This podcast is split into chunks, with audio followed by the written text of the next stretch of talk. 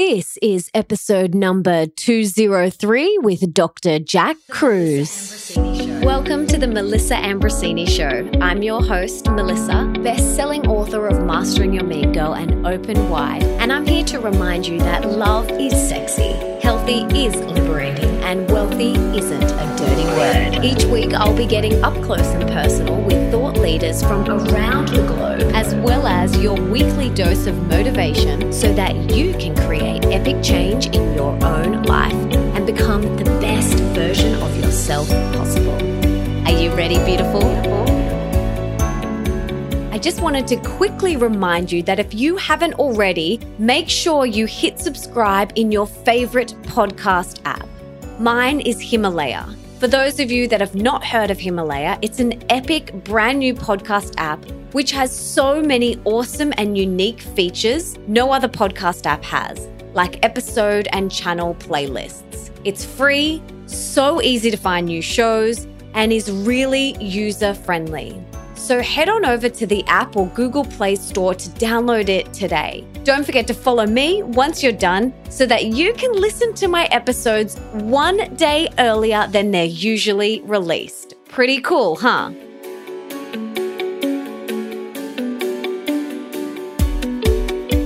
This episode is brought to you by Youveda. As you guys know, I'm obsessed with Ayurveda, and Youveda is an epic, heart centered, family owned Ayurvedic company with a larger than life vision to create a healthier, happier world using the intelligence of Mother Nature. Now, I truly wish that none of us needed supplements. But in this modern world, with the depletion in our soil and with the full lives we all lead these days, sometimes our bodies need some extra love and support. This is why I love Youveda. They are such high grade, Ayurvedically developed supplements to support not only your body, but your mind and soul too, helping you rebalance and come back to homeostasis, which is what the body wants. I love their mood supplements and love how they come in individual packs, perfect for someone who travels as much as I do. Now, I've teamed up with Youveda to give you, the Epic MA Tribe, 35% off your first order. So all you have to do is head to melissaambrosini.com forward slash Youveda, and that is spelt Y O U V E D A, and you can get your 35% off your first order right now.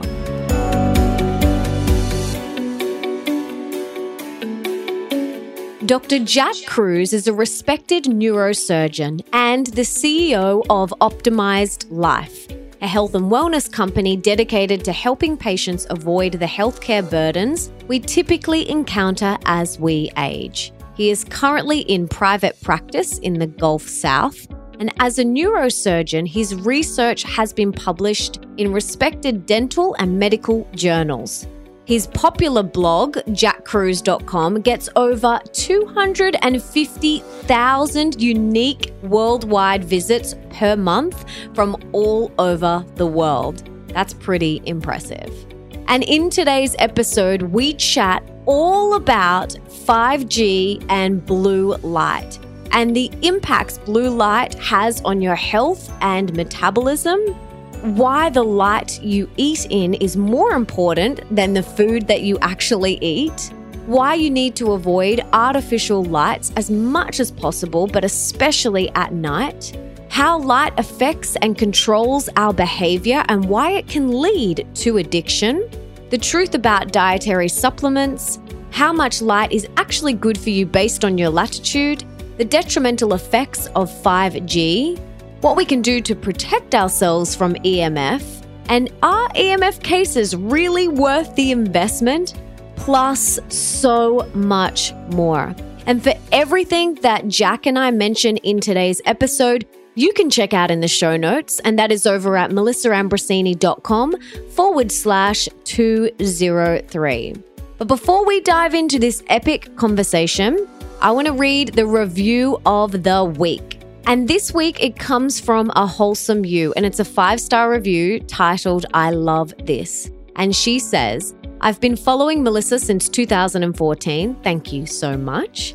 She is one of the reasons I enrolled in IIN and became a health coach. I wanted to do what she does. She is an inspiration. I love all that she shares, and her podcast is epic. Thank you, Melissa. Keep doing you. Honey, I sure will. Thank you so much for that beautiful review. I'm so grateful. And don't forget, if you want to be the review of the week for next week, all you have to do is head over to iTunes and leave me that five star review right now. Thank you in advance. And before I bring on Dr. Jack Kruse, I must preface this conversation with a bit of a warning, a bit of a disclaimer, you might say. I'm always doing my best to practice non judgment. That's always my intention. This isn't like any of my other interviews. Now, Jack is extremely forward, he is extremely honest. That's just who he is. And to be honest with you, I really considered not posting this episode. But the information he shares, despite delivering it not in the most loving way possible, is very important information. And I really hope that you can practice non judgment, which is something that I'm always practicing.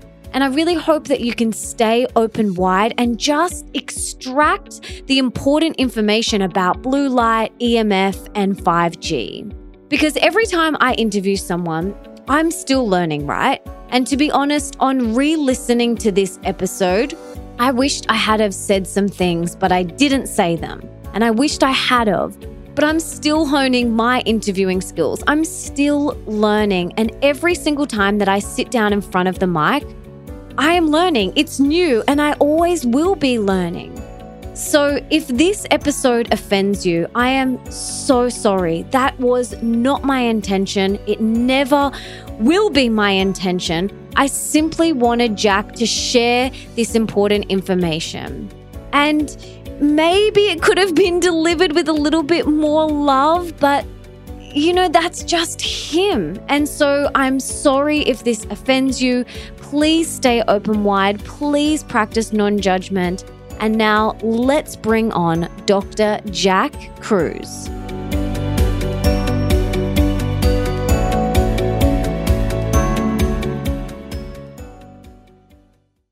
Welcome, Jack. I am so excited to have you on the show today to chat about light and everything because you are like the light expert.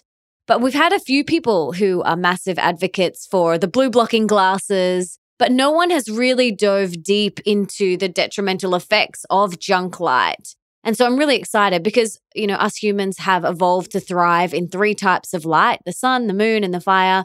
But the LED and the fluorescent lighting that comes from not only our phones and computers and TVs and cars and streets and shopping centers and hospitals and work environments, they're all extremely detrimental to our well being on so many levels. So, can you tell us how that is? Yeah, I mean the the reason why it's a problem is we have these proteins in our body called opsins, and all photoreceptors have an opsin protein bound to it. Most people know about the one in the eye called rhodopsin, which is found on the rods, which are the dark light receptors that we use at nighttime. What most people don't know is that we have quite a few different opsins. And it turns out that this melanopsin, which is the one that works with blue light, is our blue light detector. And we found it first in 1998 in the eye. Then we found out in 2014 it's present on all of our blood vessels.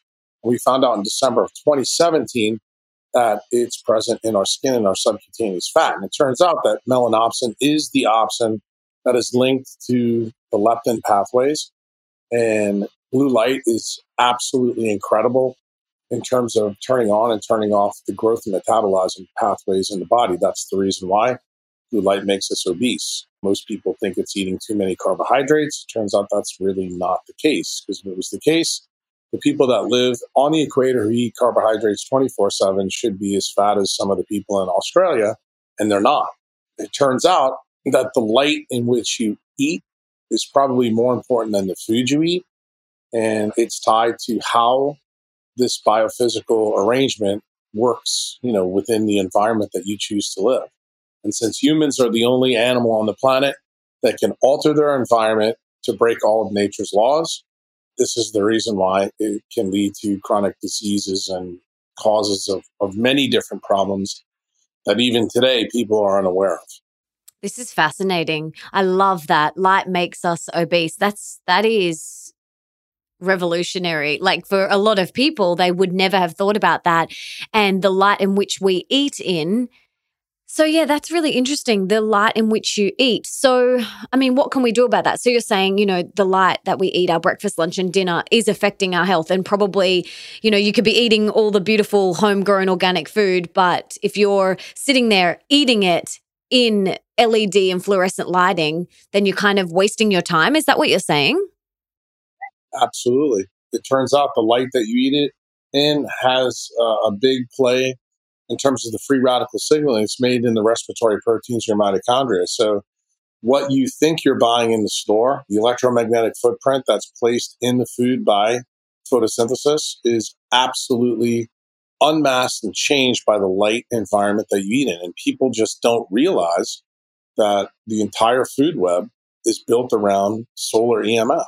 And when you introduce man made EMF, either through your eye, your skin, your gut, no matter what surface it is, you change the signaling. And when you change the signaling, you change the reality, you change everything about the situation. This is part of the reason why most people out there believe, you know, that you can regain your, your health and wellness just from, you know, exercise and food. And that's totally ridiculous. And the reason it's totally ridiculous, if you ask anybody who's tried to get fit in a blue lit gym or utilizing organic food, that's not nearly close to part of the story.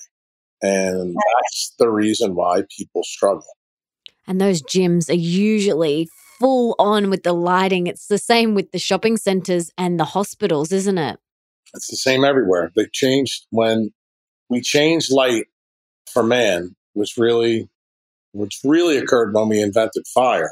We actually changed that. I would I would argue the point when you opened this podcast that light is a primal evolutionary directed light. I, I don't believe that's the case either. I, I think light at night is a problem even when fire is the introduction. I would say that it's better than the choices we have in modern life, but artificial light at night from any aspect outside of the lunar cycle needs to be avoided. And, and I'd even take it to the nth degree. The word lunatic for those of you don't know, Luna comes from the word moon. And most people know when there's a full moon out, that's when the lunatics come out. Why? Because most of the blue light reflects off the moon and it'll affect the behavior of people out in it. We've known that since the dark ages. So if you really think about it, all artificial light at night, including even some of the ones that are present in nature, have a humongous effect on our biology. That's the reason why day and night cycles are incredibly important for you maintaining your wellness. So if you happen to be out in a full night, a full moon, and you do it consistently and you're not getting AM sunlight to restore or reset the circadian mechanism in your body, you're going to have problems long term. So, what do we do at nighttime? What can we do? sleep, just like you're supposed to. Go to sleep. Yeah, you're not supposed to have artificial light on people today have 15 different devices on average, at least in the United States. I don't know what the latest data is in Oz, but in the US, there's between 12 and 15 devices that emit different forms of light radiation. When the sun sets, the way melanopsin works, as soon as you get past the sunset, 435 to 565 nanometer light becomes absolutely deadly to melatonin biology. It will destroy melatonin. It'll destroy the photoreceptors that are tied to the leptin mechanism. And basically, it undoes all of your circadian mechanisms. In fact, there was a paper that was just published in the last couple of days that actually showed when you do not get AM sunlight and it screws up insulin secretion, it does it through one of these molecular clock genes called the period 2 gene. That period 2 gene, when it becomes uncoupled, actually is what leads to tumor progression in all mammals that use this mechanism. It turns out every mammal on this planet that's either diurnal or nocturnal actually uses the period one period two genes. So this is the reason why people who have diabetes fundamentally have a blue light disease. It's also the reason why cancer is fundamentally a blue light disease at some level in that person's environment. The problem is no one gets told this. And I don't believe this is revolutionary at all. I think it's blatantly obvious if anybody has read the articles that have been published in the last 25 years on chronobiology. The problem is most people spend too much of their time following uh, paleo Pete Evans instead of reading things that matter. So realistically for someone though if it does get dark at like 4:30 where they live and they can't go to sleep and they do need to use some light like is candles the best is amber bulbs is blue light blocking glasses? Like what are some things that they can actually do if they do need some light? I think for a podcast like this when you're trying to educate people you should tell people what they should do not what they can do. And what they should do is make it dark at night. So if you want to do something at night, candlelight's probably your best bet because it has the lowest effect on melatonin levels. But the, the real key point here is for people who don't understand the chronobiology, this is maybe their first introduction to it. Complete darkness is what you need. For example, again, I don't know about your audience and how sophisticated they are reading the latest data. But if you're a woman who has a history of breast cancer, the data is crystal clear. If you have any artificial light at night in your environment, your cancer is much more likely to come back. If you want to get breast cancer, put artificial light on at night, and you're probably going to be setting yourself up for a major problem. Wow. That's the kind of things that we need to get out there. I, am not interested in teaching people what they can do. I'm interested in teaching people what they should be doing. Yeah, yeah. And you mentioned before how it not only affects our health and disease in our body, but behavior. So, how has light, how does light affect and control our behavior? Well, it's pretty simple through another hormone uh, called dopamine. So, anybody who's a music fan knows Kurt Cobain, they know Jimi Hendrix, they know Michael Jackson, they know Chris Cornell from Soundgarden. These are all people that killed themselves. Why did they kill themselves? Because their job basically was night shifted and they played electrified instruments. They were always around parts of the electromagnetic spectrum at night that they weren't designed to be. So what does that do? It changes the signaling or how we like to say in quantum biology, the quantized effect of how dopamine's made. So people don't really know that dopamine is made from an aromatic amino acid called tyrosine or phenylalanine. Turns out the amount of sun one gets in the morning through the day is directly tied, meaning quantized. That means very specific and very sensitive amounts. Well, when you are around light frequencies that are not natural or solar based, it alters the level of dopamine. That changes your mood there's a chemical in the eye and the brain called POMC. That chemical breaks down to six different chemicals. When dopamine is out of whack, it turns out that those POMC chemicals are also out of whack. And that's the reason why people like Chris Cornell and Kurt Cobain and Jimi Hendrix use drugs due, due to their blue light shifted life. Because anyone who has a dopamine problem tends to also have addiction problems. And that's kind of where things change. And when people begin to see all these links, then they begin to understand why things happen. It's the same reason why people in Hollywood tend to come down with the same problems. We're seeing the same effect, you know, in kids that are new in this industry. Like Ariana Grande just got diagnosed with PTSD. That should be no shock to anybody, you know, who, who's followed her career and sees how it goes. The bottom line is we need to be extremely mindful about the light that we use and the times that we use it. It's that critical. It's much more critical than anybody has really realized. And, and this effect is dramatic. It's, it's also well published. It's not hyperbole. The problem is it's just not well known by the lay public. What do you think will happen if we continue to go the, the way that we're going right now? Well, that's pretty easy, Melissa. There was a book written about four or five years ago by Elizabeth Kolbert. She's a New Yorker, New York Times writer, and she also happens to work uh, write for the New Yorker, which is a magazine here in the States.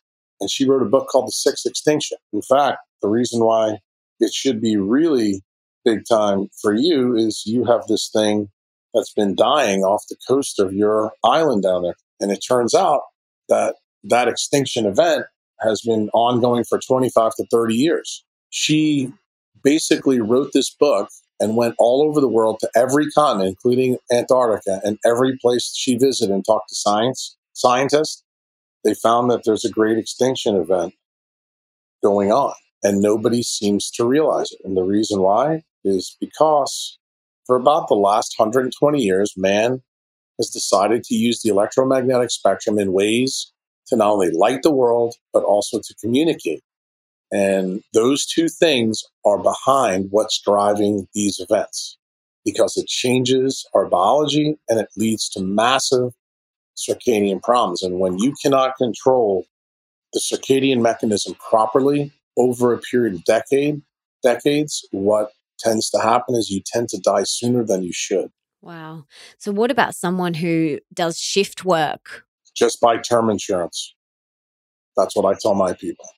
I, see, I make it very matter of fact. I'm not interested in um, the emotional aspects tied to this. The data is so clear now that if you're going to work night shift because you make an extra five or six bucks an hour, you're basically telling the world and your family that money is more important than time in your life. Wow. Yeah, it's full on. This is, yeah, this is amazing. And you talk a lot about B12 being the biggest photoreceptor in our bodies. No, that's not true. B12 is not the most important photoreceptor. Melanopsin is the most important photoreceptor. Leptin is the most important photoreceptor. B12 is important, but it's not a critical one. It's much more critical for certain people. Like if you're vegan and you happen to say live in the tropics, but you don't are not mindful of blue light and non-native EMF, then B12 can become a radical problem uh, and lead, you know, to different issues. But I don't want anybody listening to this to, to think that B12 is the leader. The leader in the clubhouse is leptin and melanopsin. If you take nothing away from this podcast, take this away. You need to learn everything you possibly can about those two things. And once you learn about those two things, then it will open the door to why B12 becomes destroyed through this melanopsin mechanism. And the reason for that is complex. It's not an easy thing for most people to understand, but all opsins in the body are bound to something called vitamin A or what we call retinol. And when melanopsin is stimulated by blue light or non-native EMF, that retinol gets freed in our body. There's copious amounts of papers on PubMed that show when you have high levels or altered levels of vitamin A in the blood, it leads to destruction of photoreceptors in the body. Once those photoreceptors in the body are destroyed, it means that the body does not do a good job with light or dark. And when light and dark is broken, the circadian mechanism is broken, and that causes you to lose control of the cell cycle. And that's what leads to growth and metabolism problems. That's how it really works. Wow. And would you recommend, besides limiting the light and and you know turning the lights off at nighttime and being really diligent with your exposure, would you recommend supplementing with B12 as well, or no? No, I mean most people who follow me in the states, when they hear this question you just asked me, is probably going to chuckle. They're, they're probably going to say, "Is Jack going to light her up like a Christmas tree?" Here's the simple story about supplementation. When you understand the quantum biologic perspective. If you take a supplement for any type of natural photoreceptor, you are uncoupling the system that's in the body. So, in other words, everything in the body works on a positive and negative feedback loop, and that includes circadian biology. So, for example, if you, in the United States, we have this epidemic problem where kids who can't sleep because of their tech abuse are using melatonin supplementation. What the doctors are not telling people is kids that abuse melatonin supplementation, they're thinning their retinas and they're getting other problems in their body. And the reason for that is because you're uncoupling the normal system that's present. So if your body is designed to make it naturally and you take a supplement to augment it, you basically have screwed yourself in a big way. And most of my members, and my members are called black swan mitochondriacs. The reason we call them that way because Your mitochondria controls most of these mechanisms in your body through the melatonin cycle, and melatonin happens to have its major effect on autophagy and apoptosis, which are the two change programs that mitochondria use to keep us well. Once you begin to realize that all these photoreceptors really filter down to mitochondrial biology, you need to go to the nth level to find out truly what controls these things. And when you do, that's when you begin to realize why Jack's a little bit of a controversial guy, especially in the States, with food gurus, because food gurus, they tend to sell supplements to people because they make money doing that. And just because they make money doing it doesn't mean it's the thing that you should do as the lay public. You need to understand the real reason why this is an issue and why it's not a wise choice to take something that your body naturally makes. Your body makes it because of the light that you live under. It turns out if you live under the wrong light, and just for argument's sake, because we were talking about vegans and vegetarians, everybody, I think, on planet Earth knows that those that group of people tend to have low B12 levels because they don't eat enough animal products. What people don't realize is that most of them also don't get enough light. They don't get enough solar light. It turns out B12 is actually linked how much sunlight you get. Uh, and that's the real big issue. And I try to teach people this issue, especially around the continent of India, because for 5,000 years of human history, the largest group of vegans in the world are based in the Indian subcontinent between 20 north and the equator. And they did very well for 5,000 years. Turns out now they have the highest level of diabetes on the planet in that same group. And the reason why is because Mumbai and Bangalore, which are located in that area, have become tech havens for Google and Facebook from the United States. That's where all the call centers are. So it turns out those vegans have now had their light environment changed by American companies. And all of a sudden, within 25 years, we went from 10 million diabetics in that area to about 170 million in 25 years. Wow. So, how much light do you recommend people get? As much as they possibly can based on what their latitude is. So, for example, I live at the 28th North latitude. We're coming into summertime here. You know, it's springtime. So, our sunrise is about 6.15 now, and it goes all the way to about 7.45 a.m. Jack was outside today from sunrise all the way until about 15 minutes before Melissa called me up. Wow. And you, yeah, you're just constantly outside as much as possible. I try to get out as much as possible. If I'm at work, anytime that I have two, three, four minutes, I'm either opening a window or going outside. You need to see the sun. And I'm not talking about behind glass windows. That doesn't count because being behind a glass window actually filters the light you get. It blocks all the UV and it blocks about 40 to 50% of the infrared A. And when you realize that on a relative basis, it means just being indoors makes somebody blue light toxic. Why? Because glass has no effect on the blue light from the sun. And this is one of the major, major problems that people don't realize. Just being inside alone. And that's really what technology has done for us. Most people cannot use technology outside because the screens don't really work that good. So what, what have we done? Everybody's working indoors. Mm. And this is a huge problem. There's no way to fix this problem until you understand you've got to open windows. Well, you know, most of the buildings in most of the big cities in the United States and Australia, they don't even open it. Yeah, it's all air conditioning. Yeah, in your country, it's even a bigger deal because they have this idiotic belief that the sun causes melanoma and skin cancers. That's an absolute joke when you look at the, the data. It turns out that blue light is what stimulates the melanocytes in your body to cause melanomas. So when you begin to understand these real links, you begin to question the conventional wisdom that's being spewed by ophthalmologists and dermatologists out there.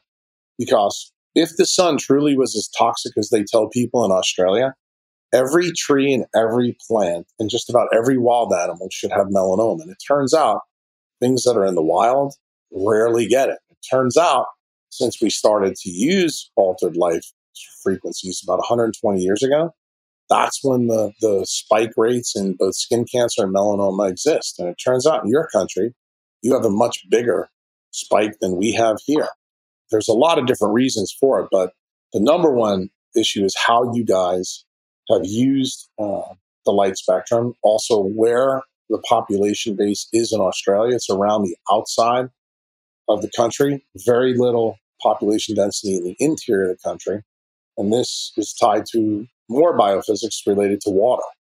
And it turns out that people who live in Australia fundamentally have a huge problem with how they create and make water and how water can interact with light. And that's the real reason that people in Australia have some unique problems referable to their country versus what we see both in the States and Europe and, and different parts of the world.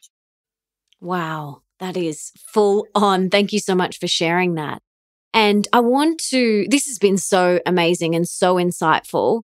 And I'm sure everyone listening's mind is being blown right now. But I want to shift gears to 5G and EMF because they've started to roll 5G out here in Australia. And I know that they've done it in the States. I did a post on this on my Instagram about two weeks ago.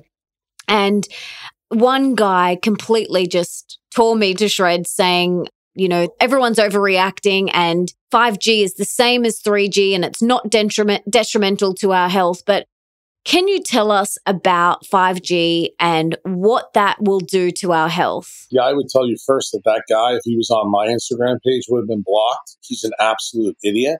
Anybody who knows anything about biophysics knows that uh, 1G, 2G, 3G, 4G, and 5G, they're not the same. How they all act is a problem.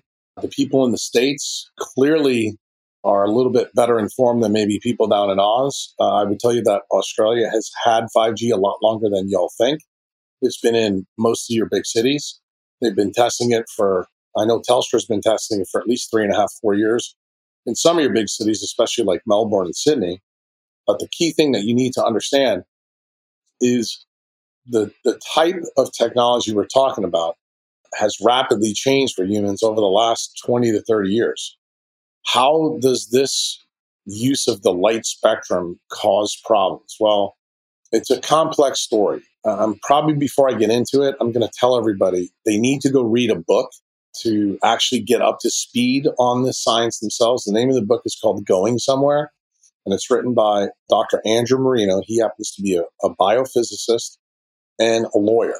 And he first cut his teeth in talking about power lines and how power lines, which are a form of the light spectrum, also cause problems for humans. And when you read some of the depositions that he actually gave in Congress in the United States back in the 1970s, uh, you will be absolutely astounded by how alien light frequencies, which is what non native EMF is, cause disease. Let's fast forward to 2014. The federal government, United States, spent $25 million doing a study called the NTP study. And, and you should have talked to this idiot on your Instagram about this study. When that study came out with its initial stu- uh, initial report in about 2015, it basically said that any type of radio frequency radiation causes cancers in nocturnal animals. It was so damaging to the cell industry that the federal government, who paid $25 million for this study, actually sent the data to researchers all over the United States to make comments on it for almost three and a half years. The final tally on the NTP study was published in the United States on November 1st, 2018.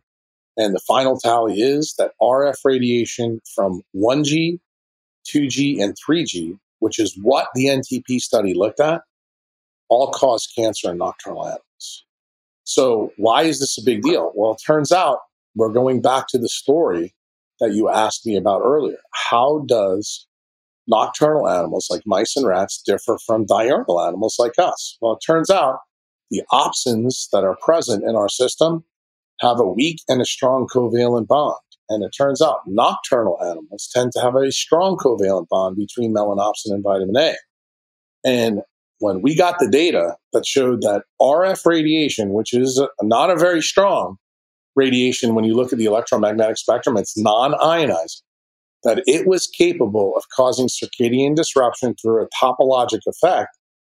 Guess what it signaled to guys like me in the world who understand the biophysics of light? It means that diurnal animals like us are far more at risk. Why is that?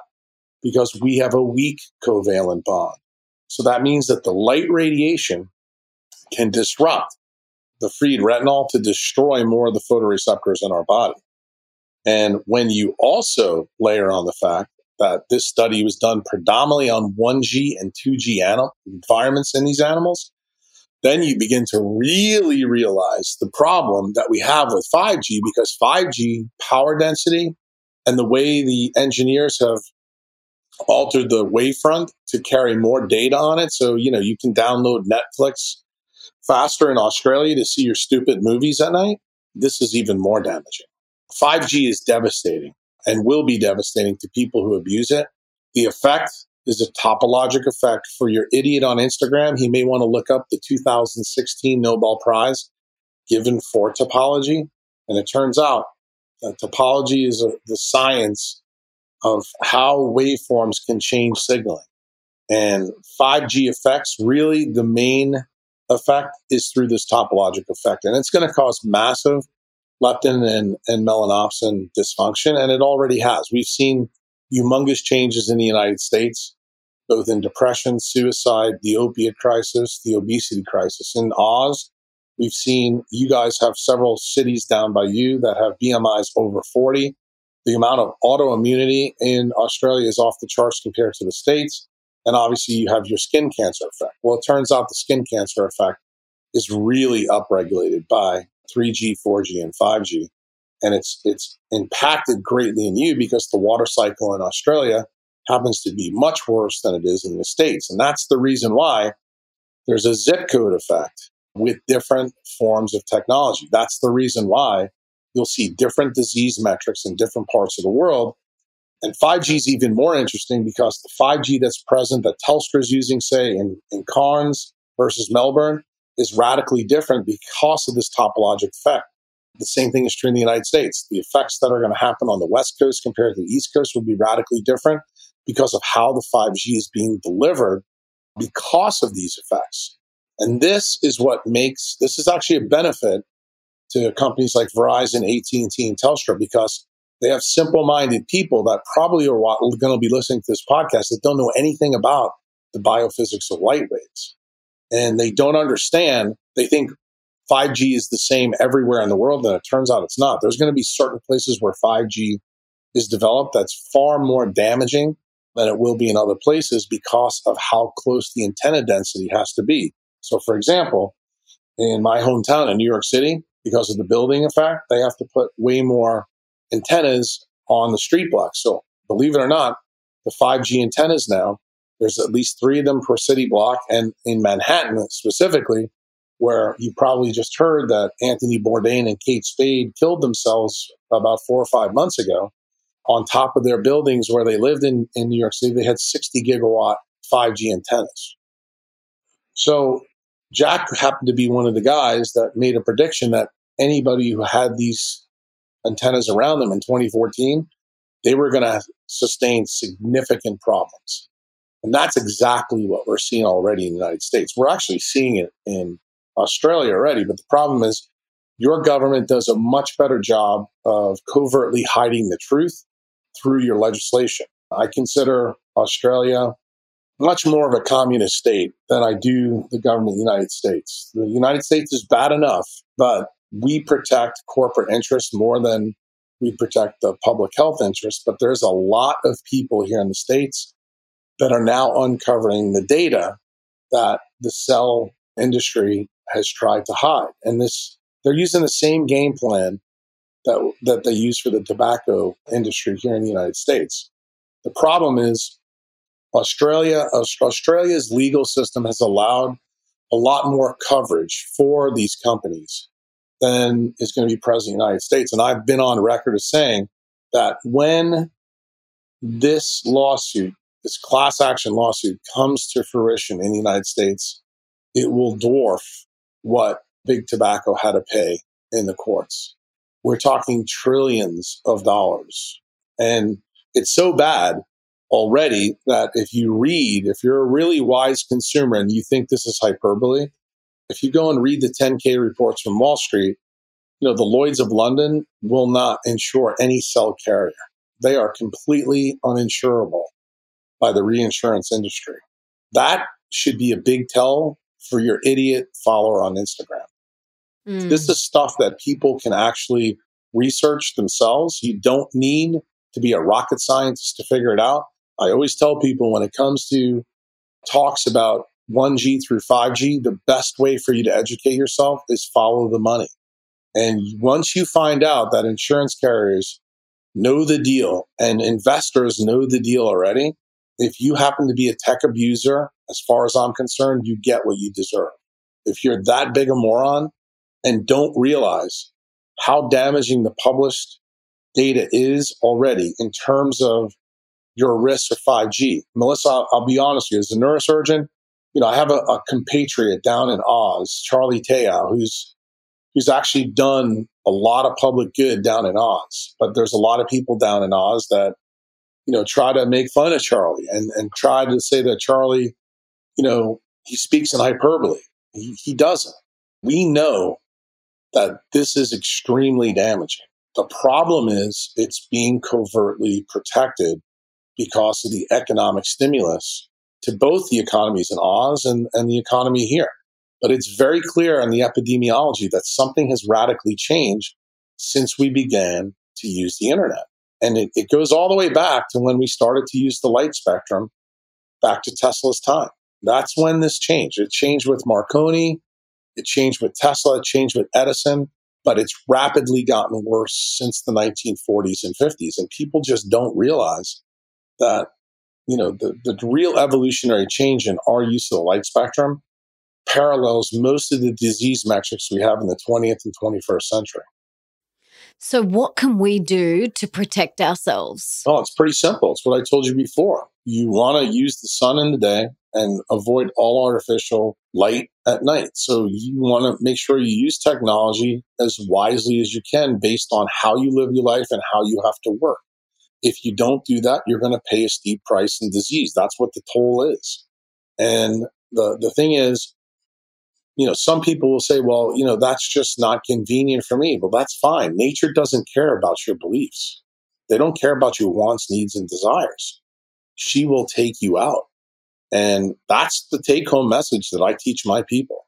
There's things you can do. Like you mentioned the use of blue blocking glasses. The, there's another one of my good members in Australia named Jason Bowden Smith is trying to develop deuterium depleted water because that's one of the big problems in Australia.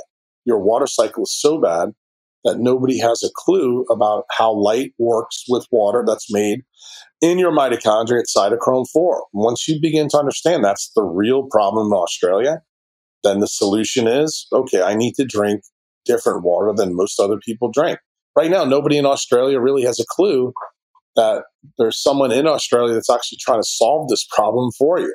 And that's part of the reason why you, know, you guys advocate sunscreen and sunglasses for your kids. I mean, I, I sit here in the States and see these things out of Oz and just shake my head and go, I can't believe how stupid, you know, these public policies are. It just shows you how ignorant people are of biophysics. And the reason they're ignorant, Melissa, is not because this is hyperbole or it's not published. It's because nobody's reading it's out there. It's blatantly obvious for anyone who reads. The problem is no one's reading. See, everybody's reading the food guru stuff. They're, they're believing that it's tied to a narrative that's been out there for a long time. I would just tell people if you believe that organic food is somehow a better choice and you don't have to worry about light, just by chance alone, for the last 100 years, we average about 250 diet books published in the United States. We would have, we would have tripped over the answer for food, and we haven't. Okay, food cannot solve a quantum problem around light. That's the key. And one, once you begin to understand that, that's when you start to go deeper. You start to look for things that other people don't even know to look for. That's what I teach my people. I'm going to tell you that you have to be really smart. Blue blocking glasses are, are smart at night, but the smartest people are not going to be out at night. They're not going to be working blue shifted nights. They're not going to be listening to iPods or have their iPods uh, or iPads and laptops on their laps. The way we use technology has become so addicting and so terrible for our biology that we need to re educate people on really how to do it. There's no one easy answer, Melissa. The, the, the real key is you have to first tell people why technology is toxic, why technology, the way we currently deliver it, is bad. I mean, everybody in creation, at least in the States, now knows that blue light's a huge problem. But it, it should amaze everybody worldwide. Why is it that every computer that's stole, sold still has a default factory setting between 435 and 465? Well, I'm going to tell you the answer because the tech companies are making money off people being blue light addicted. It's the same reason when you go to a casino anywhere in the world, there's no windows in it and everything inside is blue lit. And they don't want you going outside because what does it do? It makes you more addicted to their technology so that you continue to use. That's the reason why you see people and Apple stores at midnight at night. So, yeah, it's it's really interesting. There's a couple of things that I do, you know, like I've got flux on my compu- computer and my phone and turning the Wi-Fi off at night and you know, I've got some EMF protecting phone cases. Is all of that stuff helpful or is it not really? Some of it's marketing glitz, like the, the cases on the phones, that's marketing glitz. The Iris software is phenomenal. And we haven't even talked about why it's phenomenal. You know, most people who hear about it, you know, think it's a blue light protecting thing, but it has another effect called the flicker effect. And all artificial light, with the exception of lasers and sunlight, flicker. And it turns out that flicker is another non native EM effect that leads to stroboscopic changes in neural functioning.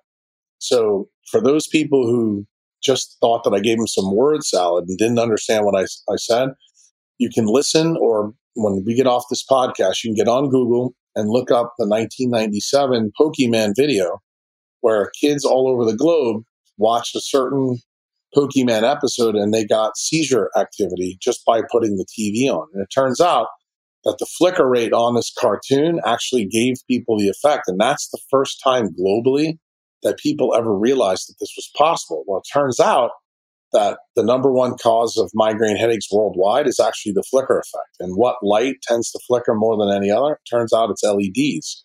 In our own country, President Obama eliminated the incandescent bulb in 2009. Probably the single biggest health mistake that the United States has ever made, in my opinion. And the reason why is now everybody's afflicted with flicker damage. Well, the use of Iris software on computers and phones helps that, but it doesn't do anything for the use of LEDs because remember, how are LEDs being sold to the public? Because they subtract out UV and infrared light, so it saves energy. Well, it turns out that UV and infrared light are exactly what controls the two change programs in your mitochondria, namely autophagy and apoptosis. That's the reason why the sun is loaded with those frequencies. Most people don't even know that the sun goes from 250 nanometers to 3100 nanometers. And it turns out UV light between 250 and, and 380 nanometers is humongously important in circadian biology. The most dominant part of the sun is between 600 and 3100 nanometer light, which is infrared A, B, and C. And it turns out that in terrestrial sunlight everywhere on this planet, that infrared A light is the dominant form of sunlight. Red light is what we're adapted to. And the 4 cytochrome, when you get into this, it's called cytochrome C oxidase. It controls apoptosis and autophagy. Guess what it has in it, Melissa? It has four red light chromophores 620, 680, 760, and 860. Guess what? Those are all optimized to solar frequencies. So, what happens when you don't get those four frequencies in your light during the day? Do you know what that cytochrome makes, Melissa? It makes water. And here's the interesting part of the story for probably your members. Most people listening to this podcast know or should know that every food on this planet is linked to photosynthesis. But most people fail to realize that they learned in third grade is that photosynthesis is CO2 meets water and sunlight and creates sugar. They've forgotten that mitochondria reverse the process of photosynthesis. So what does a mitochondria make? It takes sugar and other foodstuffs and turns it into CO2 and water. And it turns out that cytochrome 4 is how we make the water. And it turns out that the water that our mitochondria makes is deuterium depleted. Turns out the water that's in Oz isn't deuterium depleted. And that is the real reason people in Australia are getting the diseases that they have. Once you get to this level of sophistication that we're talking about here, because I know many people listening to this probably have never heard of some of these concepts. And that's the reason why the doctors in Australia are impotent to fix the problems that you have. And they come up with these stupid policies to wear sunscreen and glasses and think that they're doing people a benefit when they're not. I hope through podcasts like this that people in Australia will say, look, what Jack just said is really new and illuminating. I need to, I need to learn more about this because once you begin to educate yourself, when you know better, you do better. You start to realize that you're listening to idiots. The people who run public health in Australia are damaging their population by leaps and bounds. We do the same thing here in the States, but in Australia, I, I think it's epic proportions. Once you understand these key things that we're talking about here, and you really do your homework, you're going to begin to live a different life. And I'm a little bit fortunate, even though I'm half a world away from you. I probably have more Australian members as part of my website than any other continent. And the reason why is my message is decidedly different than the shit that comes out of your politician's mouth. Wow. oh, yeah, it's clear. It's clear. This is awesome. Thank you so much, Jack. I just wanted to chat about the cases you mentioned before, you know, because it's it's big, it's big money. All of these EMF laptop cases and phones are they all a hoax, or are there some that you recommend that are actually uh, worth investing? None of them really do what they're designed to do. I do think they mitigate the risk, but here's the real issue. The smartest thing you can do, especially with the cell phone, is just put it in airplane mode. When you're not using it, you know, you're probably too young to listen to remember what I did. When we didn't have cell phones, we had landlines. If you weren't home, you just didn't get a message. People would have a voice recorder or what we used to call a, an answering machine.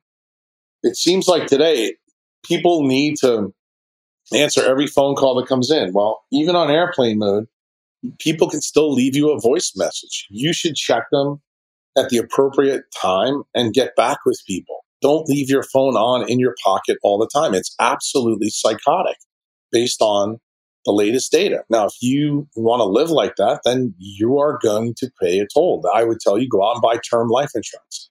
You will need it.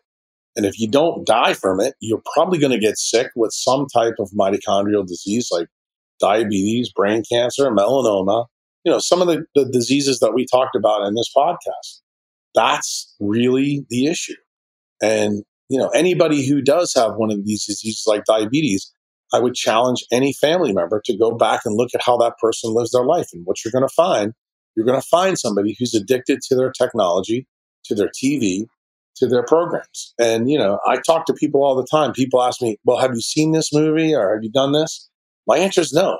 I haven't seen a movie in probably 20 years. Why? Because I know better. I'm not interested in things that are going to take time away from my life. It's part of the reason why before we started this podcast, and maybe you can tell your listeners, Melissa, you said, Jack, do you wear a headphone? And I, what did I tell you? There's no chance that I'm putting a headphone on my head.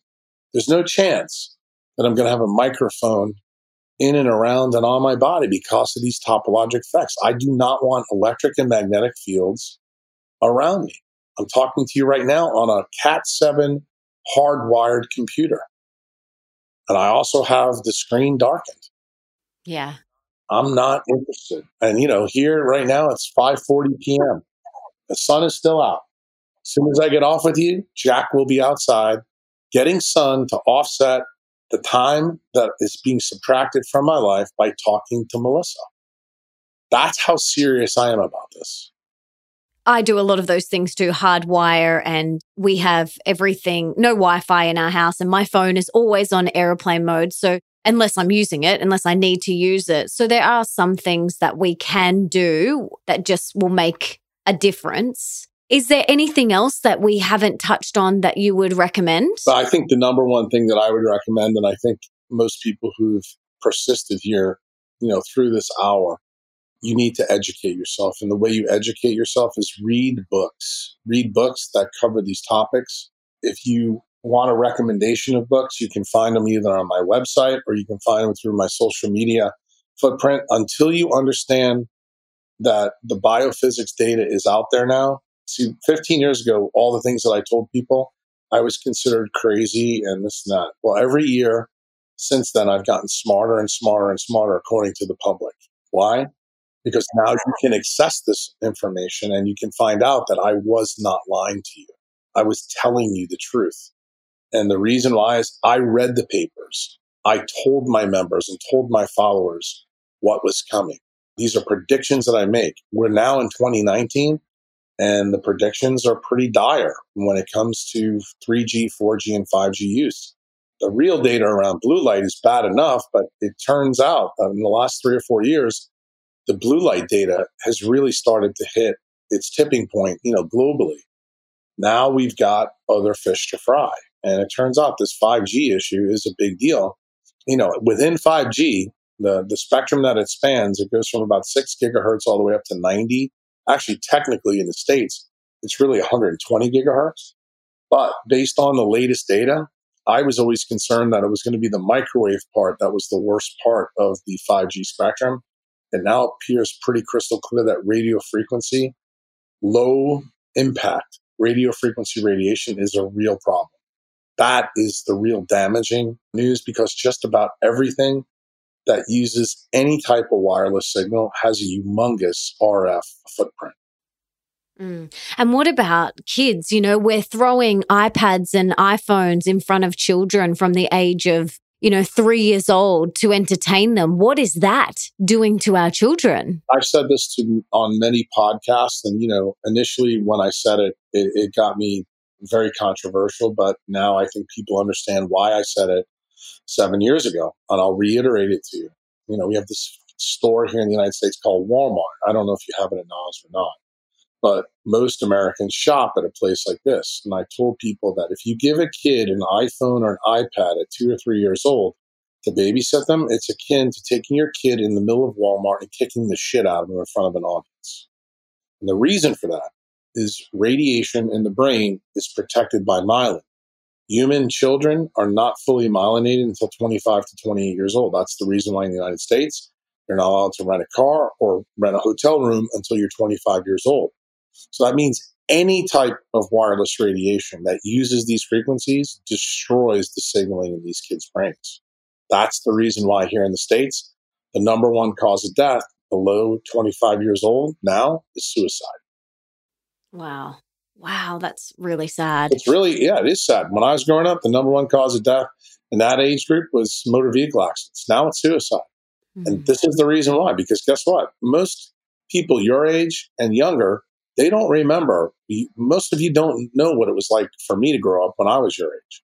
You know, we didn't have these things. So, yeah, people who killed themselves tend to be like Jimi Hendrix or Janis Joplin, people that are around these things, you know, at night. Now everybody's around technology. It's ubiquitous, and the way we're using it is ubiquitous, and it's it's done indiscriminately. And governments around that control this have a duty to tell the public to use the precautionary principle when utilizing these things. But the problem is they're burying the data that they fund. You have to realize that the United States government, you know, is the leading publisher, or I should say, supporter financially of data, guess what? They will not support researchers who study non-native EMF and blue light. And the reason why is because the United States economy, in fact, the entire world's economy is based around non-native EMF.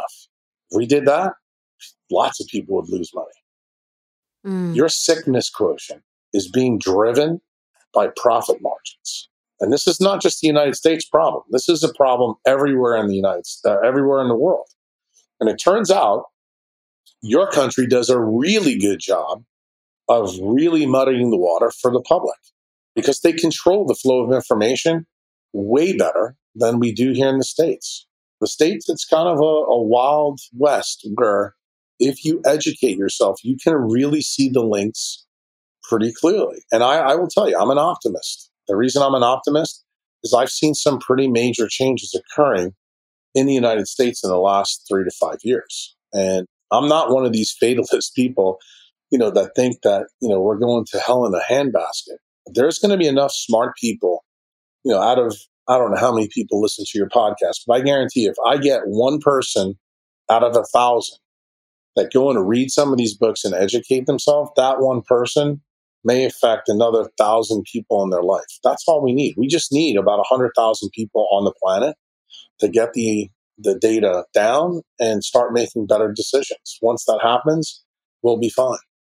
And is there a particular paper, like if there was one research paper and one book that you would recommend that every single person listening read, what would that paper be? And we can link to both of these in the show notes. I don't think there's a paper out there. I think the book that I mentioned earlier, uh, Marino is Going Somewhere, is a great place to start. The reason I say that, the bibliography in that book is awesome, but a person to follow globally is somebody here in the States who's a PhD named Devra Davis. You can find her on Twitter.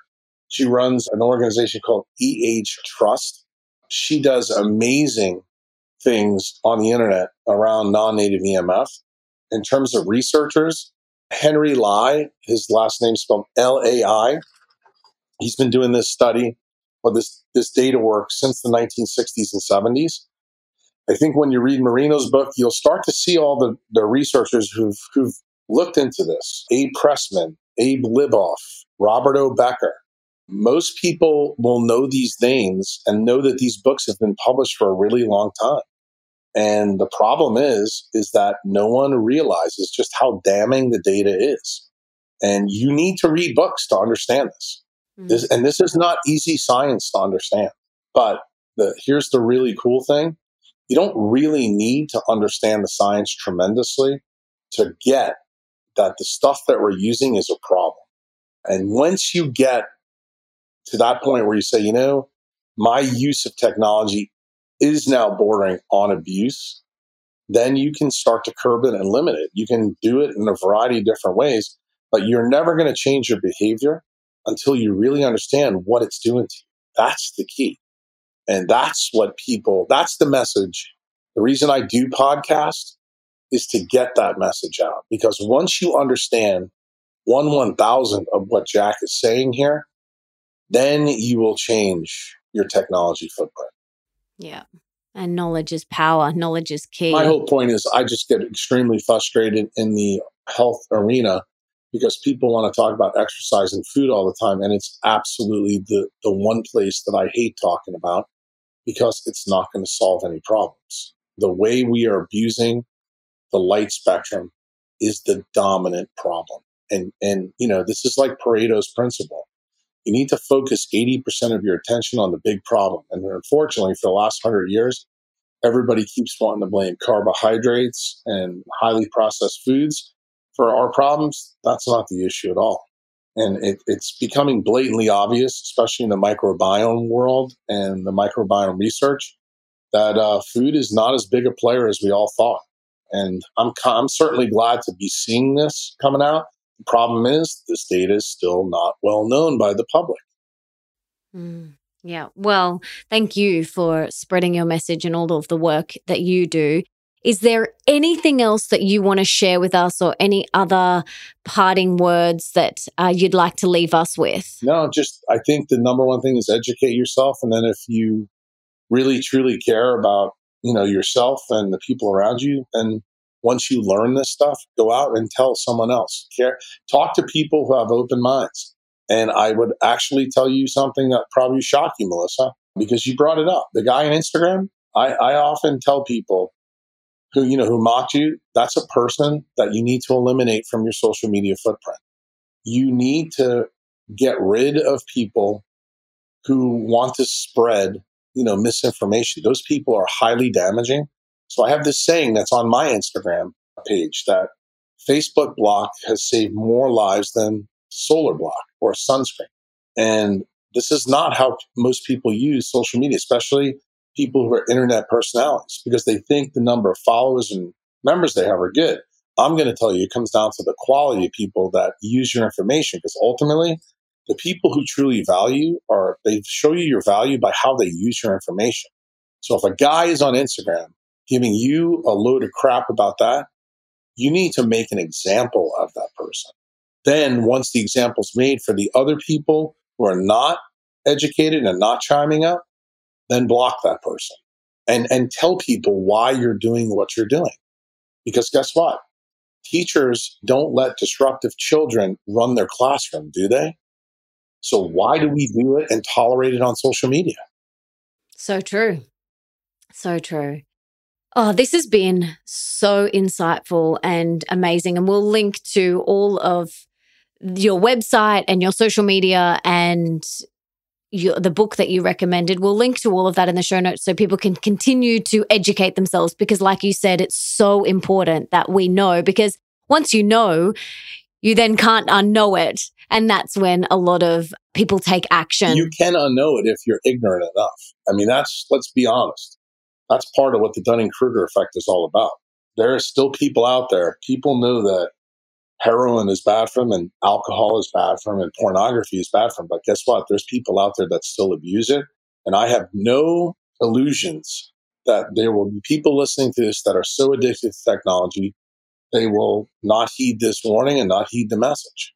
That's what addiction's about. That's what dopamine alterations are all about. So I think we need to be cognizant of those people out there because I'm sure there'll be comments on your podcast when you release it about these effects. The, the key is your community and the people in your community will do the heavy lifting and do the homework and say, you know, what this guy is bringing to the table is decidedly different than what you hear from just about everybody else. When they educate themselves, then that's how you're going to clean up your own community. Because guess what? Your community will start taking the garbage out for you. So true. Well, this has been awesome. Is there anything? I'm a massive believer in service and being of service to others. So, is there any way that we can serve you today? What can we do to serve you? It's very simple. I've already said it.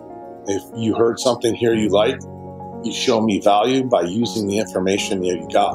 The best way to do that is to educate yourself. And once you educate yourself, go tell someone else. That's all you have to do. Awesome.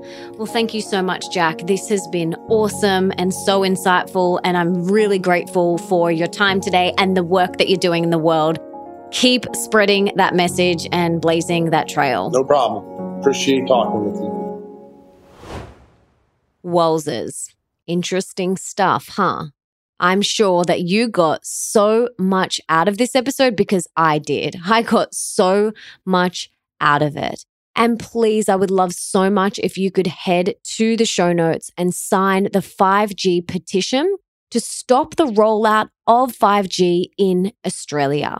And if you love today's episode, please subscribe. Please leave me a five star review in iTunes or on your podcast app because that means that we can educate and inspire even more people together, especially about this really, really important topic.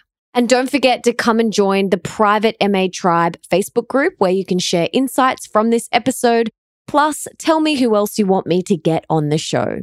It's also a very sacred space where we can come together and we can discuss all things mastering your mean girl and open wide, along with anything else that you feel called to contribute to the open and honest conversation.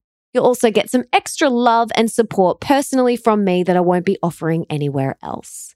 And one thing that I get asked a lot is where can I find my tribe or where can I find like minded people? This is the place. So head to melissaambrosini.com forward slash tribe to join now. And for everything that Jack and I mentioned in today's episode, you can check out in the show notes, and that is over at melissaambrosini.com forward slash 203. And you can also listen to all my other episodes there too. And you can sign the 5G petition. Please, please, please go and do that. It would mean the world to me. And another thing I wanted to mention before I go is that if you haven't got my latest book, Open Wide, A Radically Real Guide to Deep Love, Rocking Relationships, and Soulful Sex, all you have to do is head to melissaambrosini.com forward slash open wide to get your copy now. And if you want to be the review of the week for next week, make sure you head on over to iTunes and you leave that five star review right now. I would be so grateful. And before I go, I just wanted to say thank you so much for being here, for wanting to be the healthiest, the most educated, the happiest version of yourself, and for showing up today for you. You seriously rock. It means the world to me to have you here. Now, if there's someone in your life that you can think of that would really benefit from this particular episode, that's pretty much every single human being you know. Please share this with them right now. Please, this is such an important episode. It is so important. We need to educate ourselves. We need to be aware so that we can vote. Okay. So please share it with them. You can take a screenshot, share it on your social media, email it to them, text it to them. Do whatever you have got to do to get this in every single person's ears that you know. Okay. It's so important.